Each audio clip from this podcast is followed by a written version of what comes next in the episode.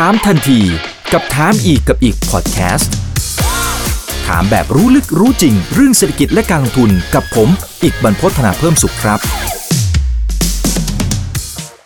สวัสดีครับ สวัสดีทุกท่านนะครับ นี่คือถามทันทีโดยช่องถามอีกกับอิกกับผม อิกบรรพต ธนาเพิ่มสุขนะครับ วันนี้ได้รับเกียรติเป็นอย่างสูงเลยนะครับ จากพี่หิมนะครับคุณสุทธานทิพย์พิสิทธิ์ไพฑูรย์นะครับขออภัยนะครับพิสิฐบัณฑูรย์นะครับประธานเจ้าหน้าที่บริหารบริษัทเฮง Leasing and Capital จำกัดมหาชนครับ สวัสดีครับพี่หิมครับขออภัยด้วยนะครับ สวัสดีค่ะ โอ้ ตื่นเต้นมากครับ ราคาหุ้นพุ่งแรงนะฮะเลย อ่านนามสกุลผิดเลยนะครับ ขออภัยด้วยนะไม่ครับเป็นไรค่ะนะฮะไม่เป็นไรค่ะครับ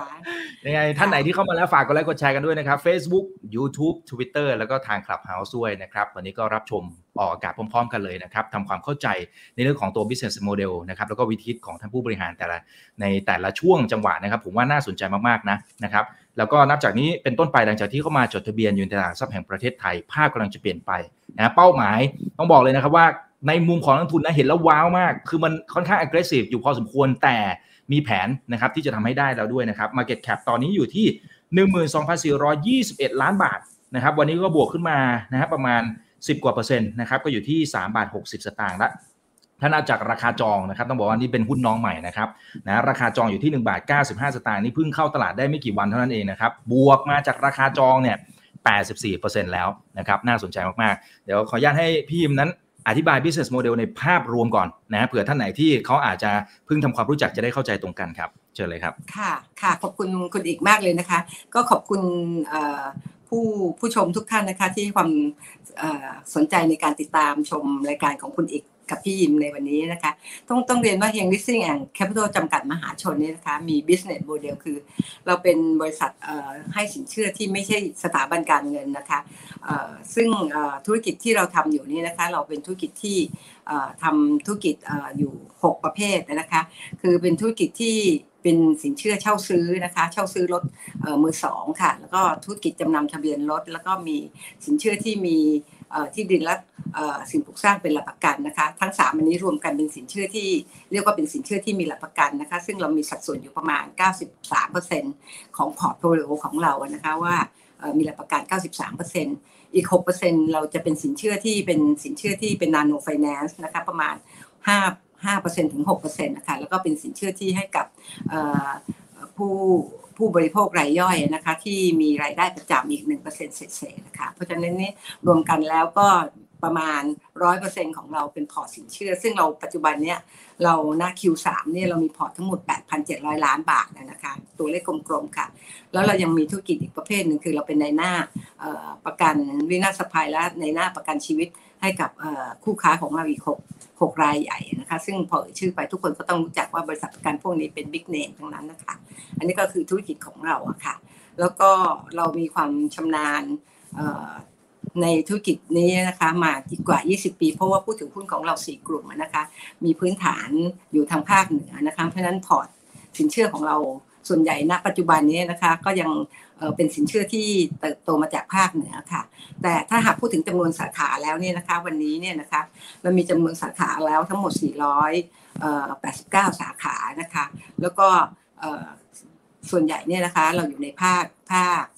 ภาคเหนือนะคะ แล้วก็เรากำลังเติบโตในภาคตะวันออกเฉียงเหนือแล้วก็ภาคกลางค่ะ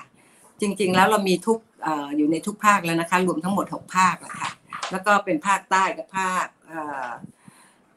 ภาค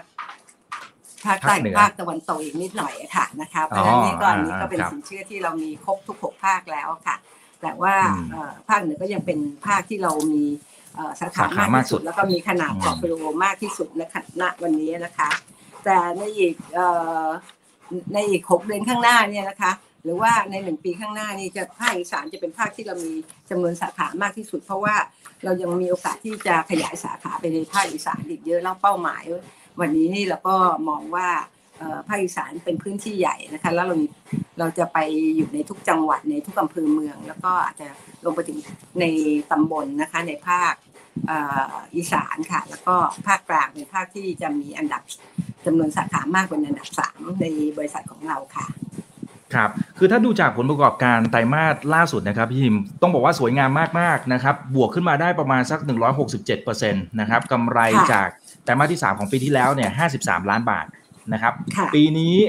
141 ล้านบาท ใช่ไหมฮะ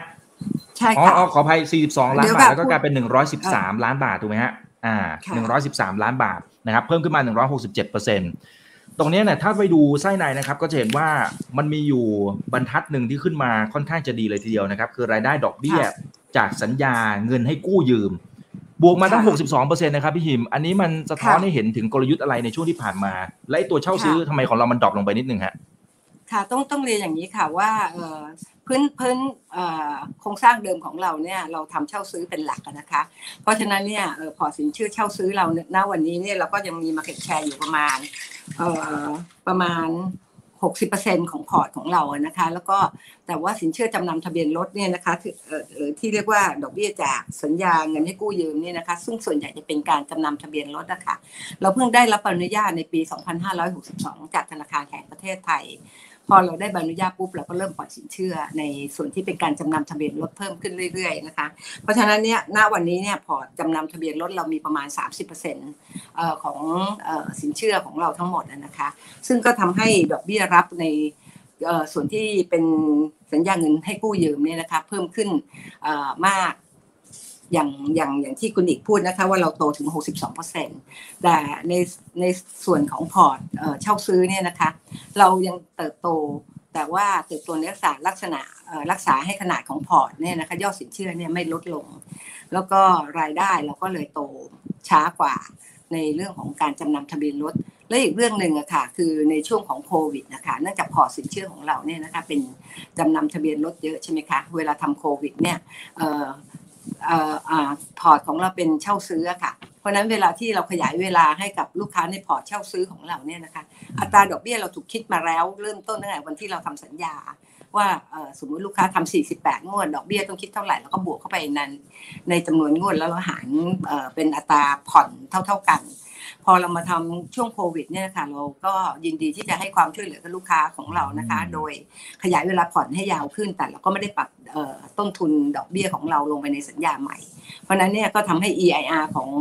เออดอกเบี้ยที่เราได้จากพอร์ตเช่าซื้อเนี่ยนะคะ ลดลงค่ะ เพราะฉะนั้นเนี่ยมันถูกสองเด้งหนึ่งเอ่อพอร์ตเราไม่โตเร็ว เท่ากับพอร์ตจำนำทะเบียนรถแล้วก็อีกอันหนึ่งก็คือ เราลดดอกเบี้ยให้กับลูกค้าในทางอ้อมนะคะเพราะฉะนั้นดอกเบี้ยรับของเราก็เลย เอ่อเอ่อเรียกว่าโตน้อยกว่า เรียกว่าโตติดลบเลยกันแล้วกันเมื่อเทียบกับตัวมันเองนะคะ อันนี้ก็เป็นตัวเลขที่เกิดขึ้นในงบในไตรมาสสามซึ่งเราแจ้งกับผู้ลงทุนแล้วนะคะค่ะอืมครับเออแต่ถ้าดูจากเป้าหมายนะครับของค่ะของทางเฮงลิสซิ่งเองเนี่ยนะครับที่เรามองนะครับบอกว่าเอ่ออยากจะมีการขยายพอร์ตตัวสินเชื่อจำนำทะเบียนรถนะครับอ่า จากปัจจุบันค่ะก็ประมาณ 27%นะครับ เป้าหมายค่ะที่พิมพ์บอกคือประมาณ 40-50%โอ้นี่เพิ่มขึ้นค่ะเยอะมากเลยนะครับ อันนี้มันสะท้อนค่ะเห็นวิธีค่ะคิดหรือโอกาสอะไรที่ทางทีมผู้บริหารแล้วก็รวมถึงพี่ฮิมมองเห็นนะครับทำไมถึงจะมาเน้นค่ะด้านนี้ฮะคือคือเราคิดว่าทั้งจำนำทะเบียนรถแล้วก็พอร์ตเช่าซื้อเป็นธุรกิจที่ต่อเนื่องกันนะนะคะเอ่อเมื่อลูกค้ารายหนึ่งเนี่ยนะคะเอ่อมีสัญญาเช่าซื้อกับเราเนี่ยใกล้จะหมดนะคะ เราก็อาจจะแนะนำให้ลูกค้าเปลี่ยนมาเป็นพอร์ตของการทำจำนำทะเบียนรถเพราะว่าเช่าซื้อนี่ต้องซื้อซื้อรถก่อนนะคะ ซื้อจากเต็นท์รถหรือซื้อจากเอ่อโบรกเกอร์อะไรก็แล้วแต่นะคะแล้วก็ทะเบียนรถเนี่ยตอนนั้นก็จะเป็นของบริษัท แต่เมื่อลูกค้าผ่อนเอ่อในพอร์ตเช่าซื้อเสร็จเรียบร้อยทะเบียนรถก็จะกลับไปเป็นของลูกค้า แต่ลูกค้าสามารถเอาทะเบียนรถที่มีอยู่อันนี้นะคะ กลับมากู้ยืมกับเราได้เพิ่มขึ้น เพราะฉะนั้นเนี่ยนะคะ ธุรกิจเราก็จะทำเป็นวงจรในขณะเดียวกันเนี่ยนะคะเอ่อ ทางบริษัทเราเห็นว่ารถที่มีอยู่ในท้องตลาดในวันนี้เนี่ยมันมีจำนวนมากมายมหาศาลนะคะ ซึ่งเราสามารถว่านั่นคือกลุ่มที่เราสามารถเชิญชวนให้มาเป็นลูกค้าใหม่ของเราได้ นอกเหนือจากลูกค้าที่เราได้ต่อเนื่องจากลูกค้าพอร์ตจำนำผ่อพอร์ตเช่าซื้อของเราอยู่แล้วอะค่ะ เพราะนั้นเราก็เห็นโอกาสว่า อันนี้เป็นขนาดตลาดที่ใหญ่มาก แล้วก็มีทุกคนมีรถ วันนี้ถามว่ามีใครไม่มีรถบ้างเนี่ยคงน้อยมากกันนะคะ ไม่ว่าคนในระดับชนชั้นไหนรายได้ประมาณมากน้อย แตกต่างกันอย่างไรแต่ทุกคนต้องมีรถจะรถใหม่มั่งรถเก่ากว่ากันมั่งหรือว่ามีรถมากหรือมีรถน้อย เพราะฉะนั้นทุกคนมีรถเพราะฉะนั้นคือลูกลูกค้าเป้าหมายของเราเนี่ยมีอยู่ทุกที่ ในวันนี้เนี่ยเรามองว่าการทำเอ่อเช่าซื้อเนี่ยนะคะก็อาจจะมีข้อจำกัดนิดนึงเพราะว่าสภาพเศรษฐกิจที่ไม่ดีมาช่วงช่วงสองปีนะคะก็ทำให้คนเนี่ยไม่กล้าตัดสินใจที่จะซื้อรถนะคะไม่ค่อยมั่นใจว่าจะมีรายได้ที่มั่นคงเพียงพอที่อยากจะซื้อรถไหมหาพาหา หาภาระมาเพิ่มเติมมากมายไหมแต่ว่าถ้ารถที่มีอยู่แล้วเนี่ยถ้าจำเป็นที่ต้องใช้เงินเขาสามารถเอารถของเขาเนี่ยมาเอาเงินไปใช้เอาไปมากก็ได้ เอาไปน้อยก็ได้แล้วแต่ความจำเป็นของเขาอะค่ะเขาไม่ต้องหาเงินทั้งก้อนเพื่อที่จะไปซื้อรถคันหนึ่งดาวน์นิดหน่อยแล้วก็ที่เหลือต้องกู้อีกตั้งเยอะอะไรเงี้ยค่ะ เพราะฉะนั้นในระหว่างนี้ในธุรกิจในช่วงนี้นะคะทางบริษัทเฮงลิสซิ่งแอนด์แคปปิตอลก็เลยมองว่าการจำนำทะเบียนรถเป็น target ที่เราอยากทำมากเป็นที่สุดนะคะ นอกจากนั้น เราก็อาจจะทำสินเชื่อในลักษณะที่เป็นนาโนไฟแนนซ์มากขึ้น เพราะว่าสินเชื่อนาโนไฟแนนซ์วันนี้เรามีพอร์ตประมาณ6%นะคะแต่ว่าเราก็คิดว่าพอร์ตอันนี้น่าสนใจ เพราะว่าคนส่วนใหญ่เนี่ยในปัจจุบันเนี่ยทุกคนอยากจะเป็นเจ้าของธุรกิจของตัวเองมากขึ้น ไม่อยากจะท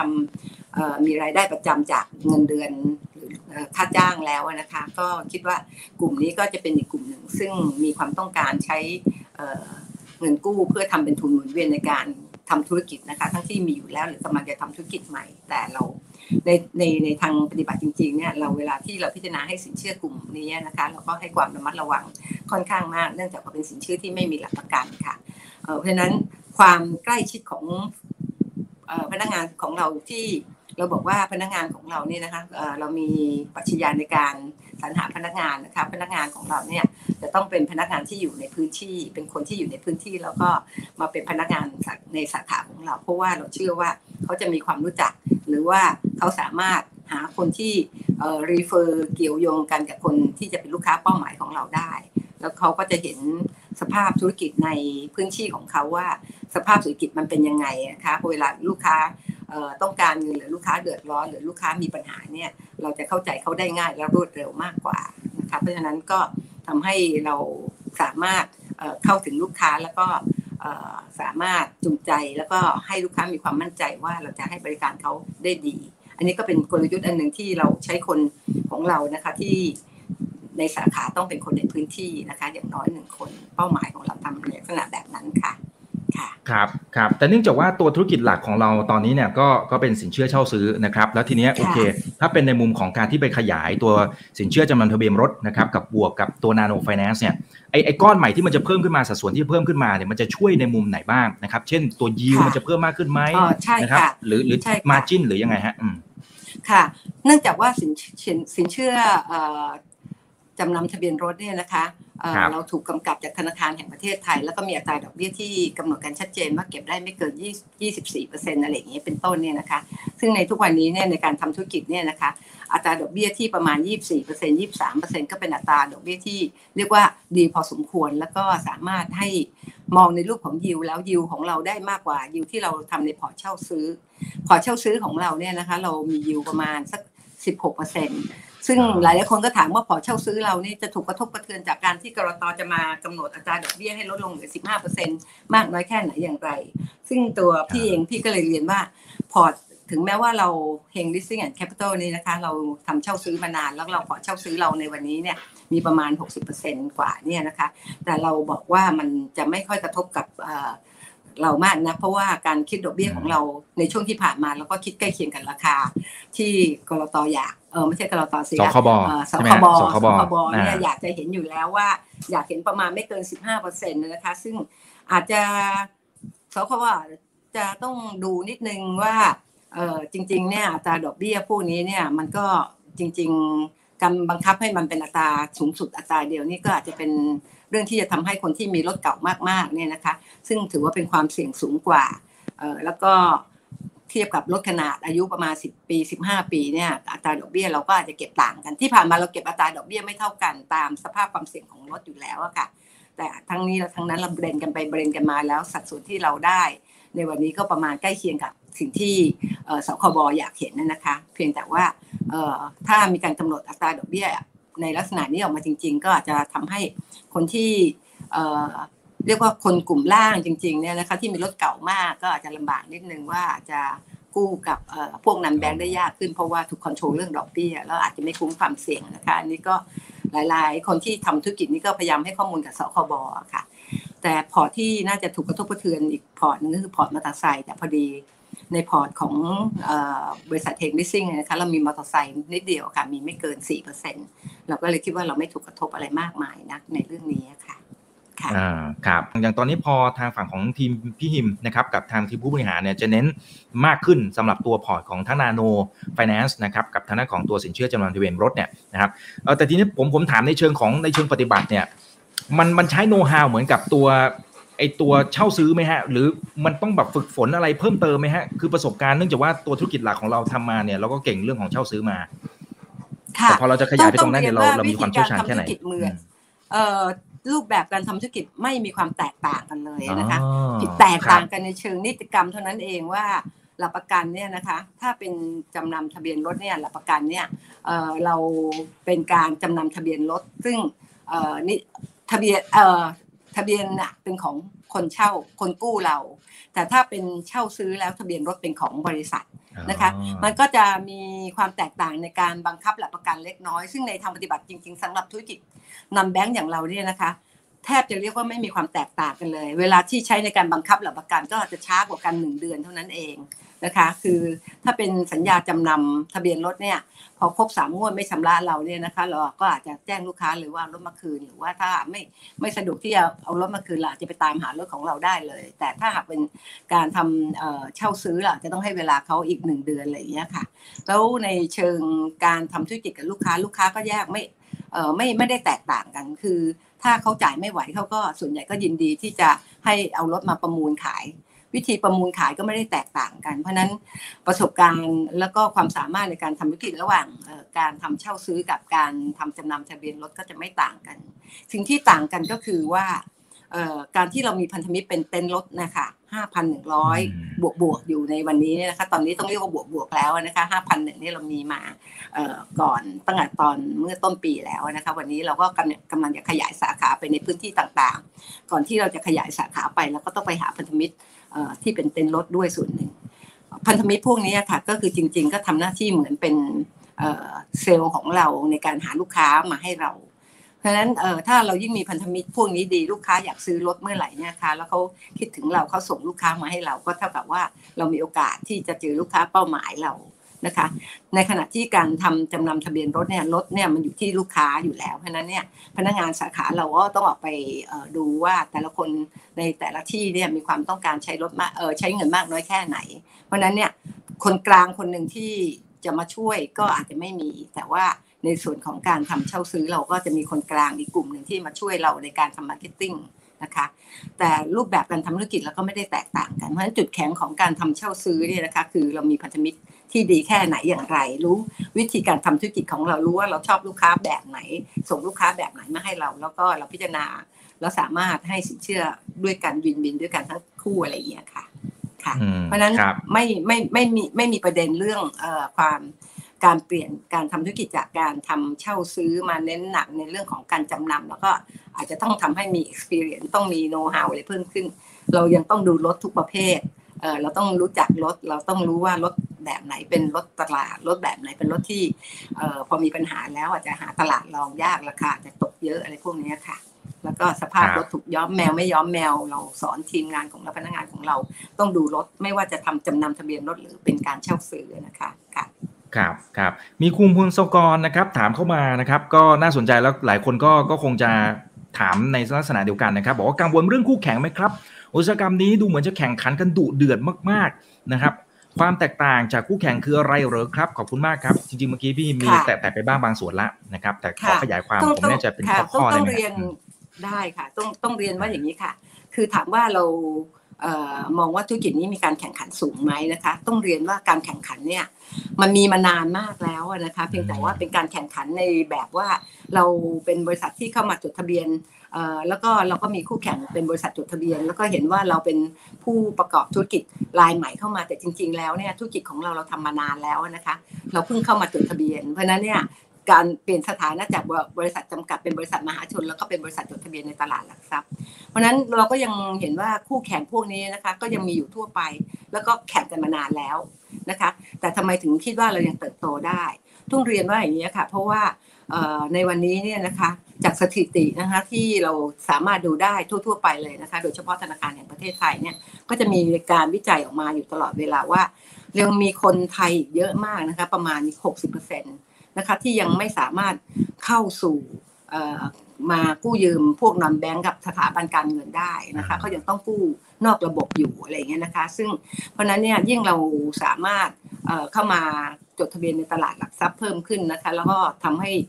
ผู้กู้นะคะ รู้ว่ามีเพลเยอร์ใหญ่ ๆ ที่สามารถทำธุรกิจสามารถมากู้ยืมได้อย่างสบายใจ แล้วก็อัตราดอกเบี้ยก็เป็นธรรมเพราะมีการควบคุมจากธนาคารแห่งประเทศไทย หรือว่าทางสคบหรือว่าทางชมรมต่างๆ ก็ดีนี่นะคะ ก็จะทำให้ ลูกค้ากลุ่มหนึ่งนี่นะคะ สามารถ convert แหล่งเงินกู้เขาจากกู้นอกระบบเนี่ยมาเป็นการกู้กับ non-bank ได้เพิ่มขึ้น ซึ่งก็พี่ก็คิดว่า win-win ทั้งผู้กู้และทั้งตัวเราเองนะคะ แล้วก็เรายังคิดว่ายังมีลูกค้าอีกเยอะเลยค่ะ ที่ยังอยากจะกู้ผ่านระบบ non-bank ของเรานะคะ การที่จะไปสู่สถาบันการเงินจริง ๆ เลยก็อาจจะลำบากนิดนึงสำหรับลูกค้ากลุ่มนี้นะคะ เพราะว่ารายได้ก็อาจจะไม่เสถียรแล้วก็เอกสารต่างๆ นี่ก็อาจจะต้องใช้ ใช้เวลาใช้ในวิธีการเตรียมตัวนะคะ แล้วก็อาจจะรู้สึกลำบากใจที่ต้องไปคุยด้วย แต่ว่ากับเรานี่คนของเราเนี่ยลงลุยดินลงไปหาเขาไปคุยกับเขาไปชักชวนเขาโดยตรงลายต่อลายสองสองหมื่นบาทสามหมื่นบาทห้าหมื่นบาทเราก็ทำอะไรอย่างเงี้ยค่ะ ซึ่งฟอร์มเราก็อาจจะง่ายกับการเข้าถึงกับลูกค้ารายย่อยในท้องถิ่นของเรามากกว่าค่ะเพราะฉะนั้นเราเชื่อว่านอนแบงก์ก็มาทำให้ระบบเศรษฐกิจ ของชาวบ้านของเราดีขึ้น แล้วก็มีความปลอดภัยมากขึ้นในการกู้ยืมนะคะ วิธีการตามนี่แล้วก็มีมีคนกำกับดูแลเราอะค่ะ คือโดยไม่กำกับเราก็ทำดีอยู่แล้ว แล้วก็ยังมีสคสคบมาดูแลคุ้มครองพฤติกรรมในการตามหนี้ของกลุ่มนันแบงก์แล้วก็ของสถาบันการเงินต่าง ๆ นะคะเพราะฉะนั้นคนกู้ก็น่าจะมีความ มั่นใจได้มากกว่า เพราะนั้นเราก็เชื่อว่าตลาดยังอีกเยอะ แล้วก็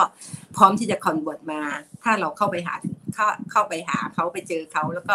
ไปบอกเขาว่าเราให้การสนับสนุนเขาได้ยังไงเขามีภาระต้องคำนวณต้องใช้จ่ายยังไงเพราะพนักงานสาขาเราเนี่ยนะคะ จะบอกเลยค่ะว่ามีหลักประกันเป็นอะไรสภาพรถเป็นยังไง เราจะให้กู้ได้ประมาณเท่าไหร่แล้วเขาอยากจะผ่อนเท่าไหร่ ถ้าเขาอยากจะผ่อนเท่าไหร่เราก็จะคำนวณกลับมาเลยค่ะว่า ด้วยจำนวนเงินสูงสุดที่เขาจะกู้ได้เนี่ยนะคะเขาควรจะผ่อนกี่เดือน เราอยากให้การผ่อนของเขาเป็นไปตามธรรมชาตินะคะ ไม่บีบรัดเขามากเกินไป เขาสบายใจที่จะผ่อนสม่ำเสมอทุกเดือนทุกเดือน เพราะว่าถ้าเขาสบายใจที่จะผ่อนแบบนั้นทุกเดือนนะคะเเราก็จะได้คุณภาพพอร์ตสินเชื่อของเราที่ดีขึ้นด้วยค่ะแล้วก็ไม่ต้องไปตามเยอะถึงเวลาเขาก็มาชำระเรา แต่ถ้าเราไปตั้งวงเงินให้เขาแล้วก็ให้เวลาสั้นๆเนี่ยนะคะเราบอกให้เขาผ่อนเยอะหน่อยอดทนหน่อยผ่อนอีกหน่อยอะไรอย่างเงี้ยค่ะ เราก็คิดว่าเอ่อตอนที่เขาอยากได้เงินเขาก็บอกได้ได้ได้ครับอะไรอย่างเงี้ยค่ะแต่ไปสักพักหนึ่งก็ไม่ค่อยไหวอะไรอย่างเงี้ยค่ะเพราะฉะนั้นเราก็อยากให้ เขาสะดวกใจที่จะผ่อนเท่าไหร่แล้วเรามาดูอีกทีว่าเขาควรจะได้เงินเท่าไหร่นะคะ แล้วก็เวลาก็จะเป็นตัวที่จะกำหนดนะคะว่าทำให้ได้เงินเยอะผ่อนน้อยอะไรอย่างเงี้ยค่ะ ซึ่ง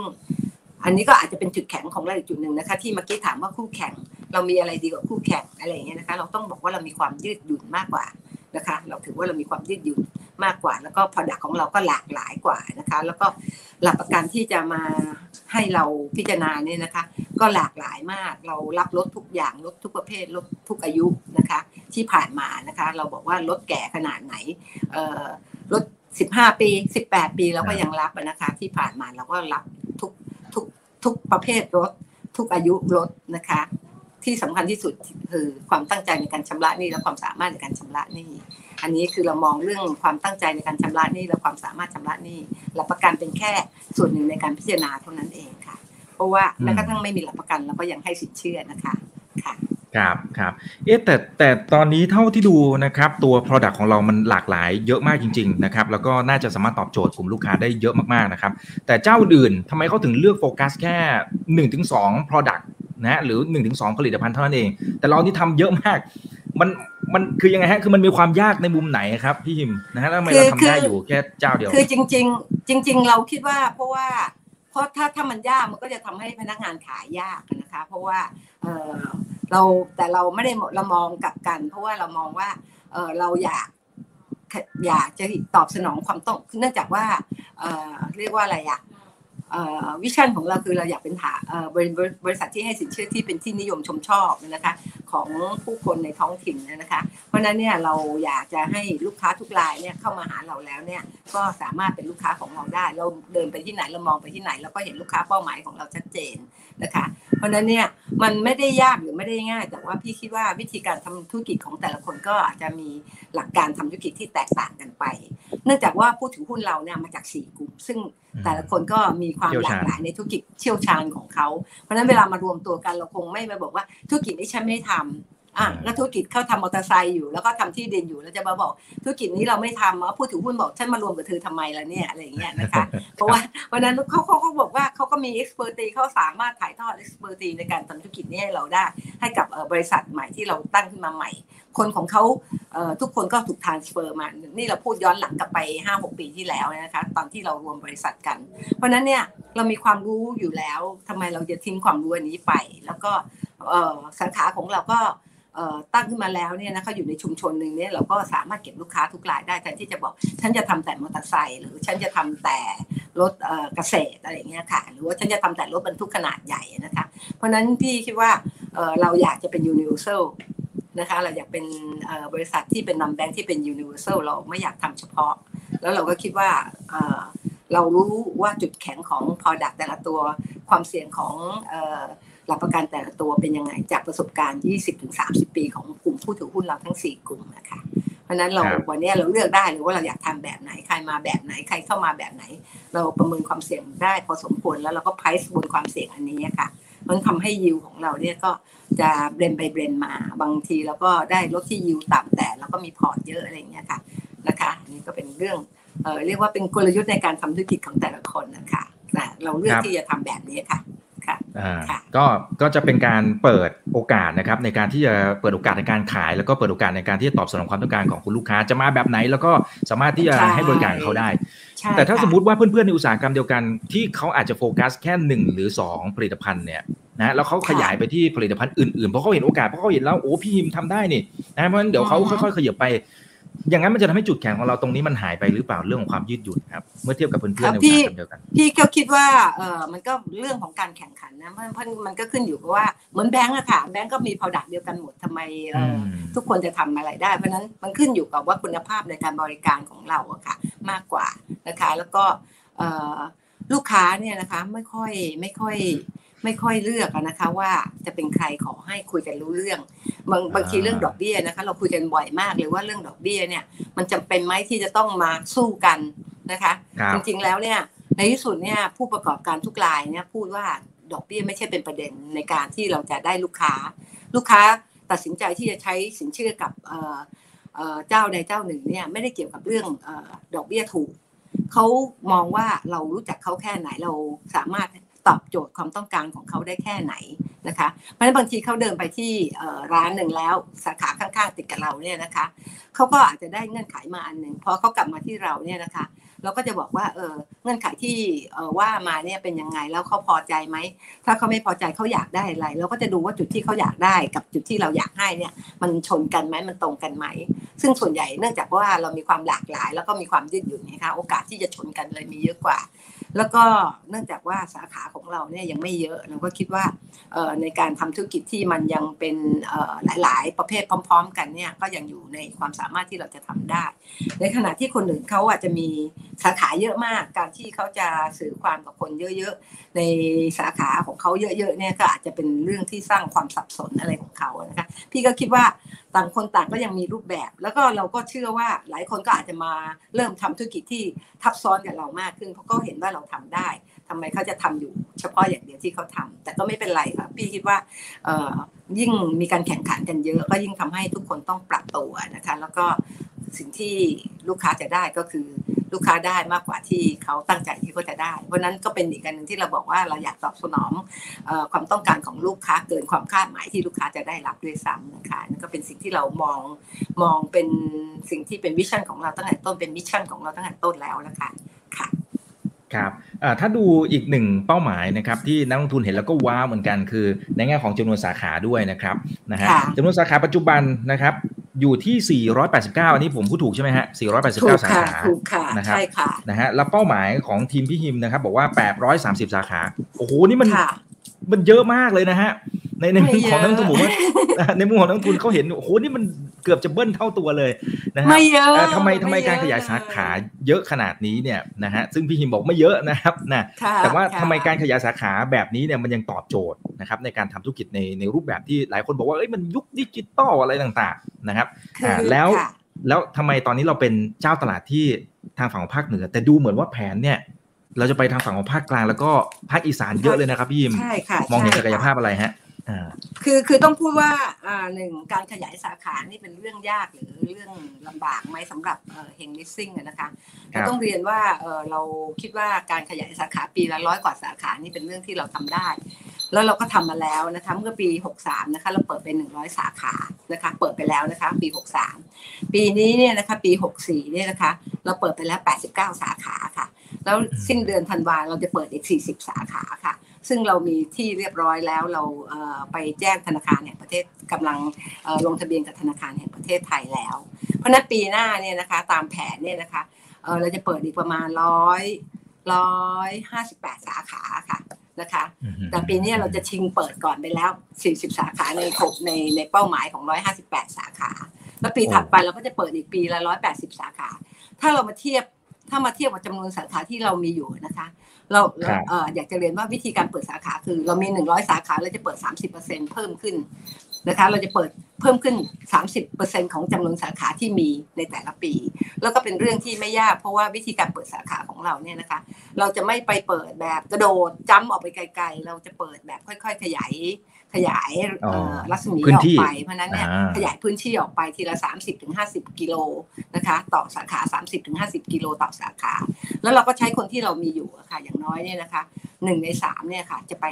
เอ่อตั้งอาณาจักรใหม่ของเราแล้วรีคูดคนใหม่ในพื้นที่ เพราะฉะนั้นเนี่ยถ้าถามว่าในความยากแบบเนี้ย เรามีประสบการณ์แล้วเราก็ทำมาโดยตลอดนะคะ ตั้งแต่เรามีร้อยสี่สิบห้าสิบสาขาในวันแรกนะคะจนมาถึงวันนี้หกปีเรามีแล้วสี่ร้อยแปดสิบเก้าสาขาเลยค่ะนะคะ อันนี้เราเรียกว่าในการเปิดสาขาไม่ใช่เป็นเรื่องยาก แต่ถ้ามาพูดถึงว่าทำไมเราถึงจะไปเปิดสาขาที่ภาคตะวันออกเฉียงเหนือเพิ่มขึ้น ต้องเรียนว่าตอนนี้เนี่ยนะคะ เรามีสาขาในภาค ภาคเหนือเนี่ยนะคะ อยู่ประมาณถ้าเทียบเป็นจำนวนสาขาแล้วเนี่ยนะคะ เรามีถึง173สาขาแล้วนะคะ เทียบเป็นเปอร์เซ็นต์แล้วเนี่ยเรามีประมาณเอ่อ40เปอร์เซ็นต์แล้วที่อยู่ในภาคเหนือ เพราะนั้นในภาคเหนือต้องเรียกว่าเราค่อนข้างจะกระจุกตัวแล้วนะคะ เพราะนั้นเนี่ยเราก็อยากจะขยายไปในพื้นที่ที่เอ่อเรายังมีสาขาน้อยอยู่แล้วพื้นที่มันกว้างมาก อีสานเป็นภูเอ่อภาคที่ มีพื้นที่กว้างมากมีจำนวนสะเอ่อจังหวัดเยอะมาก มีจำเอ่ออำเภอเมืองเยอะมากนะคะ มีตำบลอีกเยอะมาก ซึ่งเราก็ไปแล้วนะคะ แต่เราก็คิดว่าเรายังจะจะต้องไปอีกเพื่อที่จะให้เรามีพื้นที่ครอบคลุมในภาคอีสานมากขึ้น เช่นเดียวกันในภาคกลางนะคะ ซึ่งวันนี้เนี่ยสาขาในภาคกลางเนี่ยเราก็มีอยู่แล้วประมาร้อยสามสิบห้าสาขานะคะภาคอีสานวันนี้เรามีร้อยสี่สิบหกเทียบกับภาคเหนือซึ่งเรามีอยู่ร้อยเจ็ดสิบสามสาขาค่ะ ค่ะ แต่ว่าในปีหน้าเราคิดว่าภาคอีสานจะเป็นภาคที่เรามีจำนวนสาขามากที่สุดนะคะค่ะครับ อ่า ได้ครับ นะครับ ทีนี้ถ้าเป็นในมุมของการเจาะตลาดไปทางฝั่งของอ่าภาคกลางกับภาคอีสานนะครับ โอกาสมันเยอะนะครับ เพราะว่าเราจำนวนสาขาเรายังไม่เยอะนะครับ แต่ผมเข้าใจว่าค่ะเจ้าตลาดเนี่ย ก็มีอยู่พอสมควรนะครับพี่ยิมเจ้าตลาดที่เขาคุมโซนนั้นอยู่นะครับอ่าเราจะไปเจาะยังไงเพราะเราเก่งภาคเหนือละนะคนอื่นคงไปเจาะค่ะภาคเหนือยากนะแต่เรากำลังขยายไปที่อื่นเนี่ยนะเราเราจะค่ะเจาะเขายังไงนะครับ แล้วอย่างที่สองนะครับในแง่ของการขยาย เช่น จากเดิมเนี่ยตอนนี้ 489 สาขาแล้วเดี๋ยวเราจะโอ้โหค่อยๆแรมอัพขึ้นไปเรื่อยเนี่ยนะครับคุณภาพอะไรต่างๆเนี่ย มันจะยังรักษายังไง ไอตอนที่เราอะ489 สาขาผมว่าสบายๆชิวๆแต่ตอนจังหวะที่เราขึ้นไป 830 เนี่ย โหนี่มันมันก็ขึ้นไปเท่าตัวเหมือนกันนะครับ อย่างนี้เราเราจะค่ะ manage หรือว่าบริหารจัดการยังไงให้มันมาตรฐานที่เราทำไว้ดีอยู่แล้วเนี่ย มันจะยังดีอยู่ในวันที่เรามีสาขาเยอะมากในอนาคตค่ะเพราะฉะนั้นถึงถึงเรียนนะคะว่าเราไม่ได้เพิ่มทีละร้อยสาขาทันทีอืมเอ้ร้อยเปอร์เซ็นทันทีใน เราเพิ่มแค่สามสิบเปอร์เซ็นต่อปี เพราะฉะนั้นเราคิดว่าที่สามสิบเปอร์เซ็นต่อปีนี่เราสามารถที่จะ handle การเอ่อ communication handle การเอ่อฝึกอบรม handle การส่งคนออกไปและเอ่อ ตั้งอนาตั้งตั้งตั้งพื้นที่ตั้งสานาเขตใหม่ได้ อันนั้นคิดว่าเราใช้วิธีการประมาณนี้ค่ะสามสิบเปอร์เซ็นสามสิบเปอร์เซ็นไปทุกปี โตเพิ่มขึ้นปีละสามสิบเปอร์เซ็นต์นะคะ ซึ่งอันนี้ต้องต้องเรียนว่าด้วยประสบการณ์อันนี้ค่ะ แล้วก็ การที่บอกว่าในภาคเหนือเราทำได้แต่ไปภาคอื่นทำได้ทำไม่ได้นี่นะคะ อันนี้ก็เป็นวัฒนธรรมอันหนึ่งที่เราต้องทำให้คนของเราในในแต่ละภาคเนี่ยต้องมีคุณภาพของการให้บริการที่ไม่แตกต่างกันนะคะอันนี้ก็ต้องต้องเรียนว่าเราต้องให้ความสำคัญแล้วก็เป็น challenge หนึ่งเชื่อก็ก็ก็เชื่อนะคะว่านี่อาจจะเป็น challenge อันหนึ่งที่เราจะต้องทำให้คุณภาพของคนของเราเนี่ยนะคะ สามารถตอบโจทย์ความต้องการของลูกค้าเราในทุกพื้นที่ที่คล้ายกัน แต่เนื่องจากว่าสิ่งที่เราสอนคนของเราแล้วก็คนเก่าของเราจะไปอยู่ในที่สาขาใหม่นะคะ ก็จะมีการ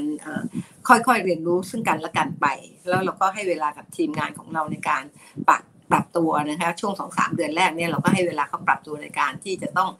เข้าพื้นที่รู้จักลูกค้าเข้าใจพอดักของเรา ก่อนที่เราจะส่งคนลงสาขาก็ต้องอยู่ในแลบกับเราสามสี่เดือน นะคะก่อนที่เขาจะได้ลงสาขา แล้วหลังจากนั้นก็จะมีผู้จัดการสาขาดูแลหรือมีเพื่อน CSS ประกบอีกหนึ่งคนอะไรอย่างนี้เป็นต้นนะคะค่ะก็จากแต่ที่ที่เราทำมานี่เราก็ประสบความสำเร็จพอสมควรนะคะ อย่างปีแล้วร้อยสาขาปีนี้ 89 สาขา แล้วก็คิดว่าเราแฮนเดิลได้ค่ะ ครับครับซึ่งก็ถือว่าทำได้ดีพอสมควรนะครับนะฮะทั้งในแง่ของตัวเลขนะครับผลประกอบการก็เติบโตอย่างก้าวกระโดดหรือแม้กระทั่งอีกฝั่งหนึ่งก็คือตัวเลข NPL อัตราส่วน NPL โอ้ถือว่าคุมได้ดีมากๆเลยนะครับพี่ยิมพี่ยิมทำยังไงครับทำไมมันต่ำขนาดนี้ครับ คือ NPL เราเนี่ยนะคะจะก็ขอบคุณที่เรียกว่าไม่สูงเลยนะคะไม่ไม่คือจริงๆ NPL ของเราวันนี้ประมาณ 3.7%นะคะบนธุรกิจนันแบงค์เนี่ยนะคะ NPL จริงๆเนี่ยเราคิดว่าความเสี่ยงมันควรต้องเยอะแล้วก็ NPL ก็น่าจะเยอะแต่เนื่องจากว่ามันต้องมีวิธีการมอนิเตอร์อย่างใกล้ชิดนะคะต้องส่งข้อมูลให้สาขากลุ่มไหนต้องทวงวันที่หนึ่งกลุ่มไหนต้องทวงวันที่สองทุกอาทิตย์ต้องรายงานการติดตามการชำระหนี้ นะคะ ทุกเดือนต้องมีรีพอร์ตนะคะ แล้วก็ในขณะเดียวกันเนี่ยเราก็ตั้งกฎกติกาในการไรออฟสินเชื่อของเรา NPL ของเรานะคะ ให้มันเป็นไปตามสภาพความเหมาะสมอะไรอย่างนี้ เป็นต้นก็จะทำให้ NPL ของเราเนี่ยของใหม่นะคะต้องเริ่มก่อนของใหม่ต้องปล่อยให้ดีนะคะเริ่มต้นก่อนของใหม่ต้องทำให้ดีนะคะว่ารับลูกค้าที่มีตัวตนเข้ามา เราเราบอกว่าหลักประกันไม่ใช่เป็นเรื่องสำคัญ ที่สำคัญที่สุดคือ ให้แน่ใจว่าเราได้ตัวตนของลูกค้า ตัวจริงนะคะ เรามีการทำ KYC นะคะ ซึ่งเราจะมีขั้นตอนมากกว่าคนอื่นเยอะพอสมควร เพราะเราให้ความสำคัญกับการทำ KYC ลูกค้าถ้ายิ่งกู้ LTV สูงเราก็ KYC เยอะหน่อยนะคะ ถ้ากู้ LTV ต่ำแล้วก็อาจจะ KYC ตามมาตรฐานของเรา แต่มาตรฐานของเราก็ดูเหมือนว่าสูงกว่าคนอื่น เพราะว่าพนักงานสาขาเราบ่นให้ฟังอยู่เรื่อยเลยว่าบริษัทคู่แข่งไม่เห็นต้องทำ KYC เลยพี่ให้หนูทำ KYC หนูต้องลงพื้นที่ทุกรายอะไรอย่างเงี้ยค่ะ แต่อันนี้คือสิ่งที่เราคิดว่าเราเรามีเราต้องแลกกันกับเรื่องการลำบากของการทำงานของเรานิดนึงแต่คุณภาพสินเชื่อเราควรจะดีนะคะเพราะว่าเราอยากได้ลูกค้าที่มีตัวตนที่แท้จริง แล้วก็อยู่ในพื้นที่ถึงเวลามีปัญหาเราช่วยเขาได้เขาไม่หนีไปไหนอะไรอย่างเงี้ยนะคะ แล้วก็ถ้ากู้เยอะก็ต้องลงไป KYC สองรอบต่างคน ไม่ใช่คนเดียวกัน KYC เพื่อให้มั่นใจว่าไม่ถูกคนนึงถูกหลอกอีกคนนึงจะไม่ถูกหลอกอย่างนี้เป็นต้นนะคะ แล้วก็ที่สำคัญที่สุดก็คือเรื่องของสิ่งที่เราบอกว่าเราให้สินเชื่อตามความเหมาะสม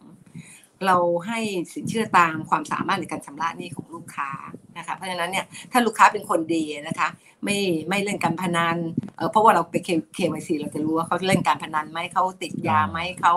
มีหนี้เยอะหรือมีหนี้น้อยเนี่ยนะคะเรามีเทคนิคในการไปเควซีมันเริ่มต้นว่าถ้าตัดสามกลุ่มนี้ออกไปเนี่ยนะคะที่เหลือก็จะค่อนข้างจะเป็นคนที่ดีละนอกจากในภาวะที่ลำบากจริงๆเขาจะมีปัญหาเขาอาจจะเออเกิดอะไรไม่คาดคิดในครอบครัวเขาเอง หรือในภาพรวมของในชุมชนเขาในพื้นที่เขาเช่นน้ำท่วมอะไรอย่างเงี้ยเป็นต้นเนี่ยเราก็คิดว่าเรื่องอย่างนั้นเป็นเรื่อง minor แล้วเรา handle ได้เราช่วยเหลือเขาได้ ถ้าเราไม่ถูกหลอกตั้งแต่วันแรก เพราะฉะนั้นเราป้องกันการไม่ถูกหลอกตั้งแต่วันแรก แล้วก็หลังจากนั้นเนี่ยนะคะเขาอยากผ่อนเท่าไหร่เราพยายามจัด structure ให้เขาผ่อนในอัตราที่เขาสบายใจที่สุด มันคุณภาพสินเชื่อเราก็เลยคิดว่าเรา control ได้ สิ่งหนึ่งที่เราคิดว่า NPL เราอาจจะยังยังจะมีโอกาสลดลงได้อีกก็เนื่องจากว่าการที่เราจะเติบโตเราจะขยาย port สินเชื่อของเรานะคะ วิธีการคัดเลือกลูกค้ากลุ่ม ตอนเริ่มต้นเลือกให้ดีแล้วนะคะ port ที่โตขึ้นเรื่อยๆเนี่ยนะคะบนคุณภาพที่เราสรรหาเลือกมาแล้วเนี่ย ความใหญ่ของ port ซึ่งเป็นตัวหารนะคะ ก็จะทำให้ NPL เราลดลงได้โดยโดยโดยโดยสมการ เหมือนกัน เพราะนั้นเราก็ต้องโตนะคะ แต่ว่าไม่ใช่ว่าโตไปแบบโตไปรั่วไปโตไปรั่วรั่วไปหรือโตไปเสียไปนะคะ ของเลือกเข้ามาเราเลือกให้ดีแล้วเราก็ต้องโตเนี่ยเมื่อฐานใหญ่ขึ้นนะคะ ก็น้ำ NPL ที่เป็นสีเข้มๆเนี่ยค่ะก็อาจจะจางลงได้ เพราะนั้นเราคิดว่าเรา manage NPL ส่วนนี้ได้ส่วนหนึ่งนะคะ จากการเติบโตของเราด้วยค่ะ ค่ะครับครับอ่าโอเคนะครับหลายท่านก็ก็เริ่มจะสงสัยแล้วนะครับ อย่างกรณีที่ทางฝั่งของ K-Bank เนี่ยเข้ามาซื้อ Big Lot นะครับนะฮะก็เลยถามรูปเดียวกันเลยนะครับในหลายคนสงสัยก็เลยถามแบบพร้อมๆกันเลยนะครับ K-Bank เข้ามาถือ Big Lot นะครับประมาณสัก 10%นะครับคือคำถามก็คือว่าอันนี้คือเขาตั้งใจอยากจะให้ทางฝั่งของเฮงเนี่ยเอาไว้ต่อสู้กับ ยานแม่ยานลูกหรือเปล่า อันนี้อาจจะใช้คำไม่รู้คำถูกคำผิดอะไรยังไงนะครับ แต่ว่าเอาตรงๆนะครับเผื่อเผื่อท่านไหนที่ดูเราอยู่นะครับ จะได้ทราบมุมมองนะครับว่าเป็นยังไง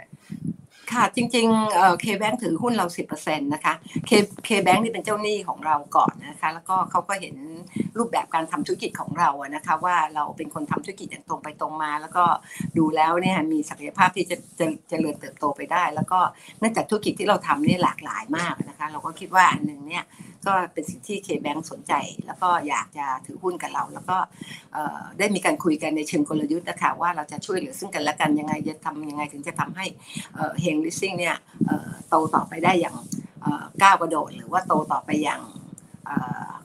มีกำไรเพิ่มขึ้น เราสามารถลดต้นทุนของเราอะไรต่อมีอะไรเนี่ยนะคะ แล้วก็ได้ลูกค้ากลุ่มเป้าหมายใหม่ ๆ เพิ่มขึ้นจากการทำธุรกิจร่วมกันมากน้อยแค่ไหนอย่างไรอะค่ะ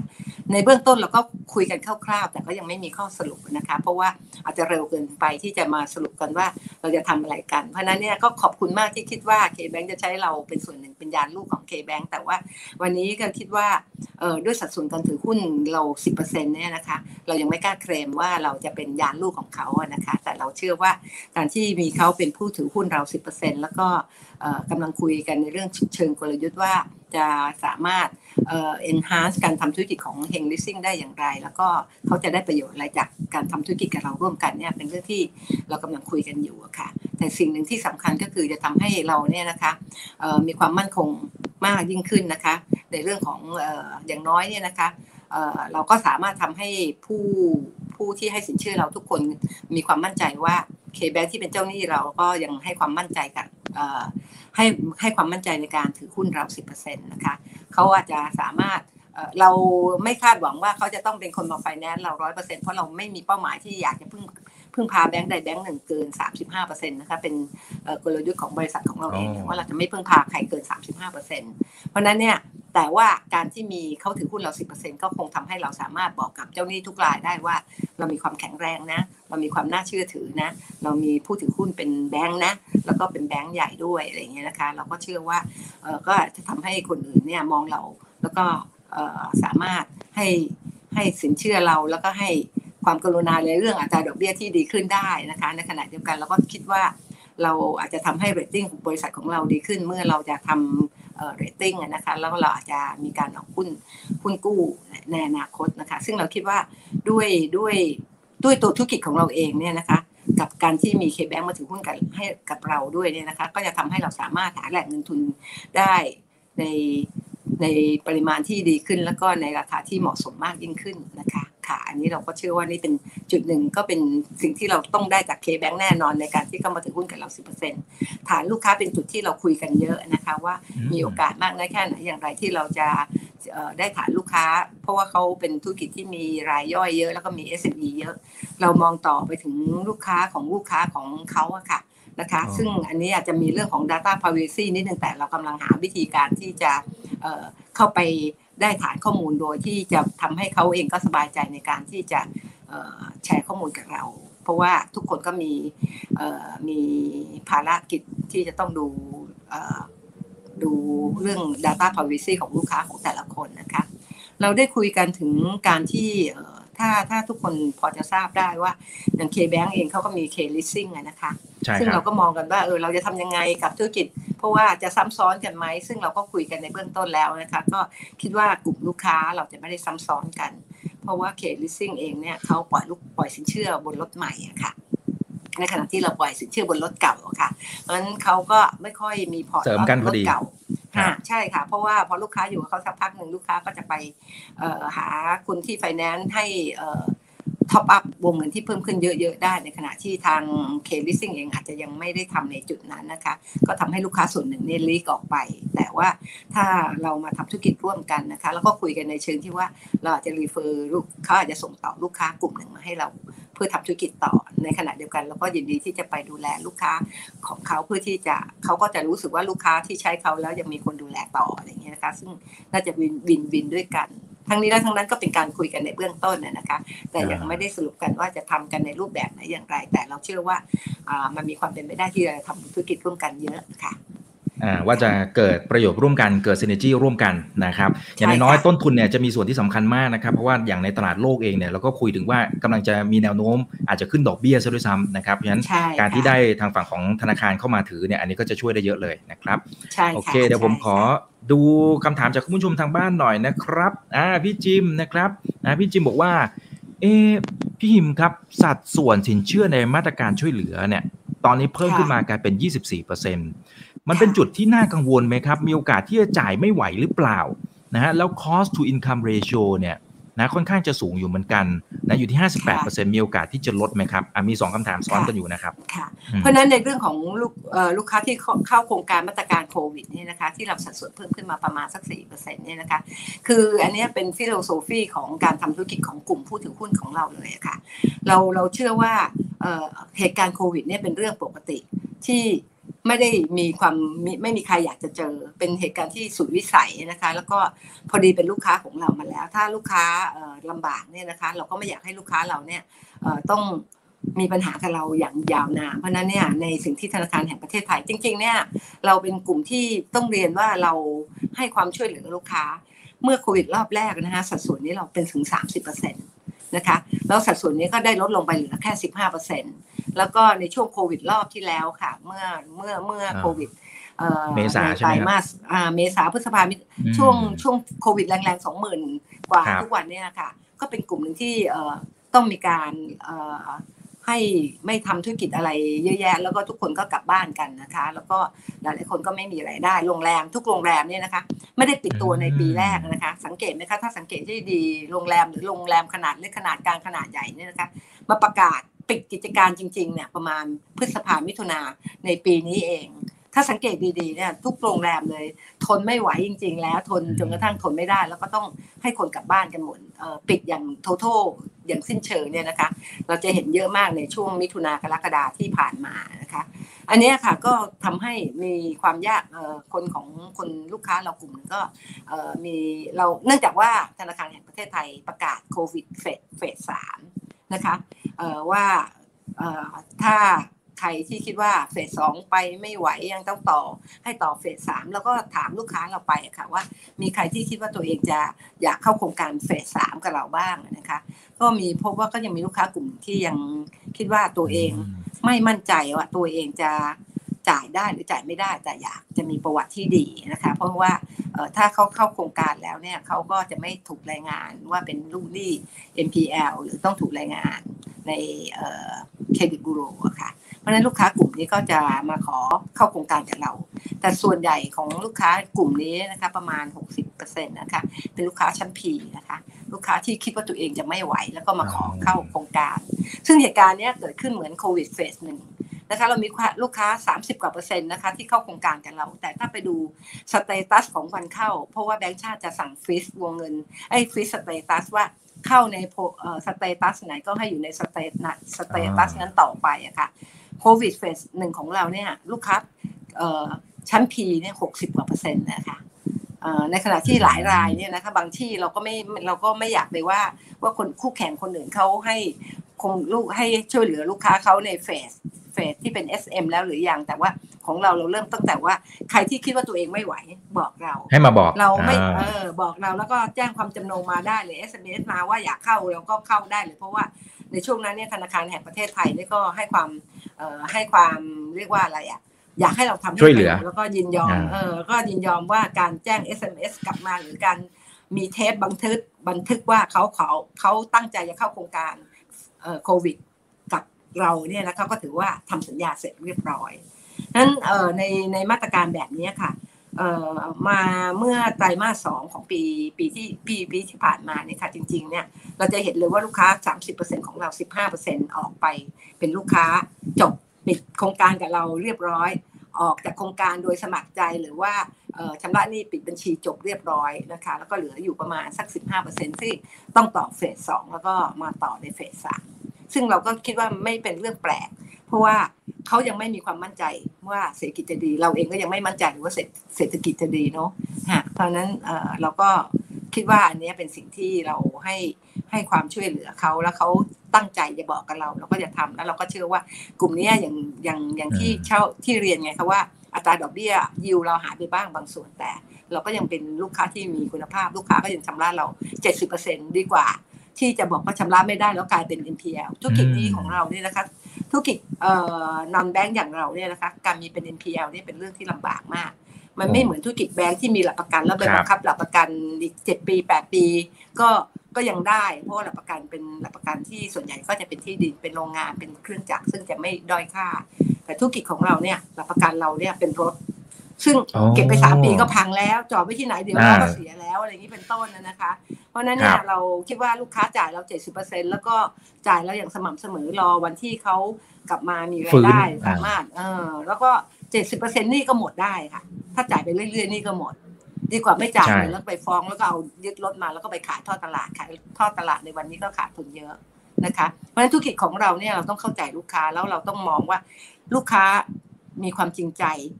ที่จะชำระหนี้แค่ไหน หรือตั้งใจจะไม่ชำระหนี้ผู้ที่ตั้งใจจะไม่ชำระหนี้ไม่ต้องคุย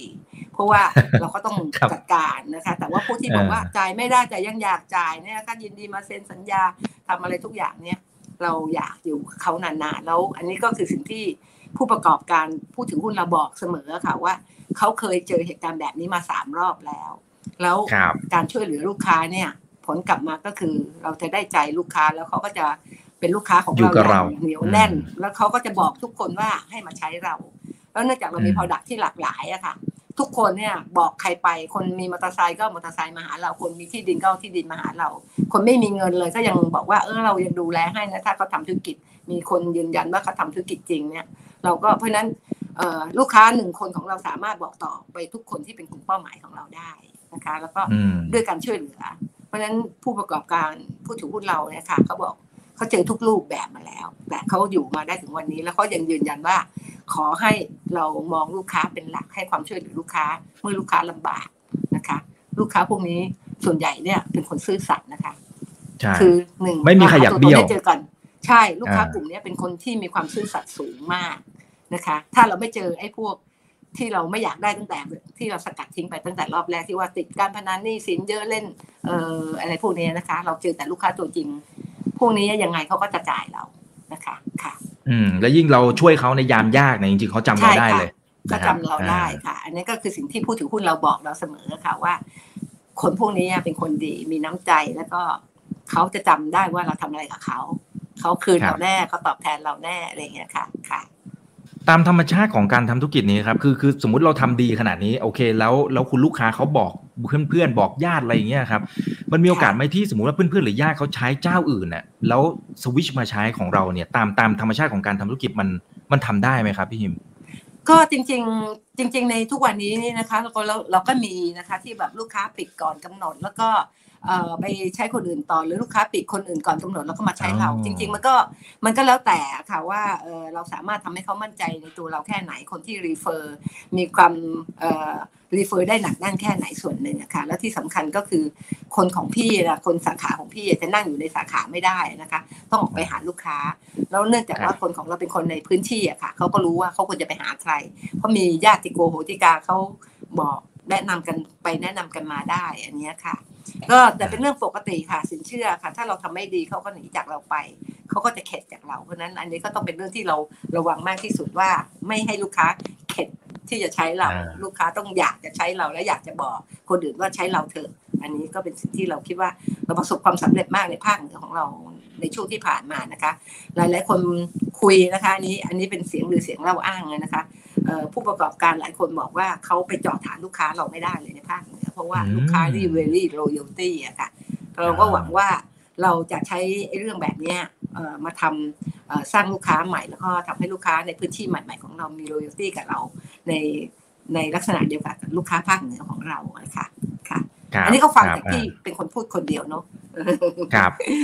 แต่แต่ก็เป็นเสียงที่ฟีดแบ็กนะครับที่ได้รับมานะครับอ่าแล้วแล้วอย่างพี่จิมเขาก็ถามเพิ่มเติมนะครับ เรื่องของ cost to income ratio นะครับ ตอนนี้เนี่ยประมาณสัก 58%มันมีโอกาสที่จะลดไหมครับพี่จิมเป็นไปได้ไหมครับ ค่ะ คือจริงๆ ต้องเรียนว่า cost to income ratio วันนี้เนี่ยเราสูง เพราะว่าเราเปิดสาขาเยอะนะคะ ต้นทุนในการเปิดการเปิดสาขาเนี่ยเราเราต้องมีต้นทุนในการเปิดสาขา แล้วก็เราต้องรีคูดคนเพิ่มขึ้น แล้วก็